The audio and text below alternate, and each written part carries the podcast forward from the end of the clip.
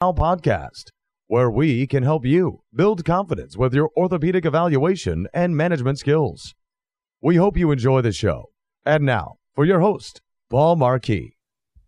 Hello, everyone, and welcome to episode 170 of the Ortho Eval Pal podcast. I'm your host, Paul Marquis, and today we are going to be talking about the Spurling's test or Spurling maneuver. We are going to be talking about what it's used for, how it's performed, uh, what a positive test looks like, and what to do when you have a positive test, and so much more. But if you don't mind holding for a second, we are going to hear word from our sponsors. Do you experience leg and foot fatigue when standing for long periods of time? A Maine doctor and the company he founded, Mainly Technology Group, have created a high tech, all terrain, chemical free sock designed to reduce fatigue. The Easy Glider sock has a graduated compression weave to keep blood flowing and to keep you energized. Created by Dr. Lee Thibodeau, the Easy Glider is also frictionless, lightweight, warm, extremely durable, and wicks away moisture. The socks will stay fresh for days thanks to the organic antimicrobial agent chitosan. Easy Glider is the only sock you'll ever need for sports, work, and leisure. To find out more, visit easyglidersocks.com. That's easyglidersocks.com. Did you know that over 90% of foot and ankle problems are caused by a tight calf muscle?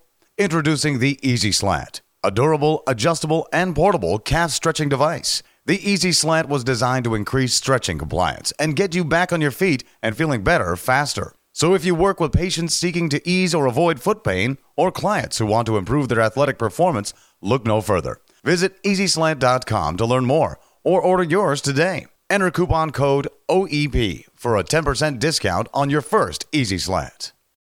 Welcome back. So, as you may already know, I see a lot of cervical spine dysfunction. And for those of you who um, are not familiar with me and Ortho Eval Pal, I see a lot of cervical spine problems. Okay. Um, for some reason, uh, I just seem to collect cervical spine issues. Uh, I did do some uh, some research with Husson University at one point, and uh, really uh, took a, a a passion to the cervical spine. And so today, what I thought we would do is just keep this show short and sweet.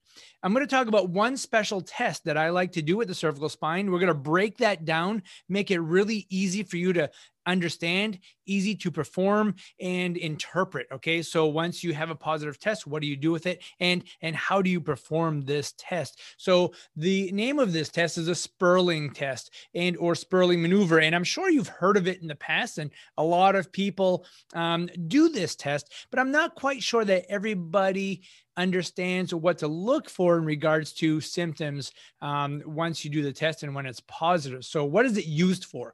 when you're evaluating the cervical spine? Well, if you have a herniated disc in the cervical spine and or some nerve root compression, it could be because the foramen is getting a little bit small. Uh, you may have some spurs off of the facet joint causing some compression to that nerve root. And um, you know it can give you some discomfort. It can give you discomfort down the arm down the chest or the scapular region. Now how do you perform this test there are a couple different ways and um, i will tell you what really works well for me and why i don't do it in other ways. So some people like to just laterally flex the head and neck and put compression on the head at the same time and i don't particularly like that.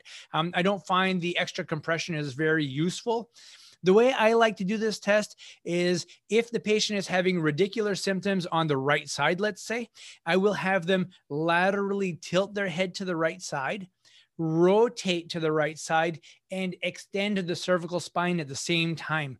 And if you do all three of those, and I do them, I'm, I'm really gentle and and slow with this. I don't really rush into this. I I passively do that myself. So I put my hand on the top of their head and I laterally flex them. I rotate them to, to the same side and I extend them. And I'm looking for some radicular symptoms. Okay. Now, most places you look up the Spurling maneuver, they will tell you that it's just radiculopathy or pain down the arm. And that is not true. Okay. You can have pain down the arm. You can have an increased pain in your chest. We have identified, I don't know how many people with herniated discs who thought they were having heart attacks just by doing the Spurling test. And so when you do that test, if they have a sudden increase in anterior chest discomfort, especially anterior shoulder, um, lateral pectoral region, even into the into the axilla, that is a positive Spurling test. Okay. Many people who have a herniated disc or nerve root compression will have scapular pain. If you do a Spurling test and they develop an increase in scapular pain, then that is a positive test also. Now, the Spurling test is not positive if you do the maneuver and they have localized pain in the cervical spine without radiculopathy.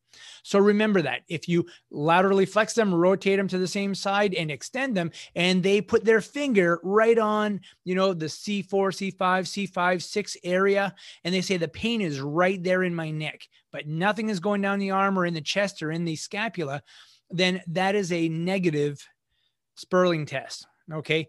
But it can be an indicator of a facet syndrome.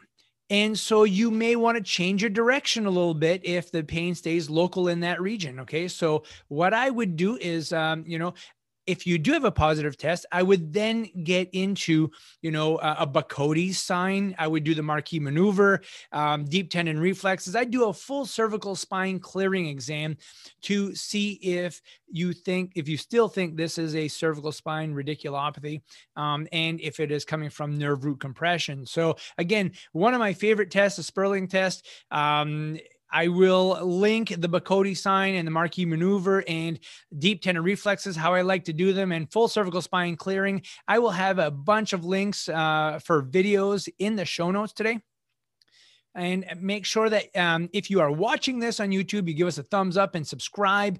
And uh, if you want to help out the show, please uh, hit the applaud button. And um, please stay tuned for more. We have uh, more of these special tests coming up. And I think we're just going to simplify this, do one test at a time, and um, break it down so it's just a lot easier for you to understand and um, to apply the next time you see a patient. So, again, folks, thank you so much for listening. Really appreciate your time and take care. We hope you've enjoyed the show. For some more awesome content, go to orthoevalpal.com. Can't wait to see you there.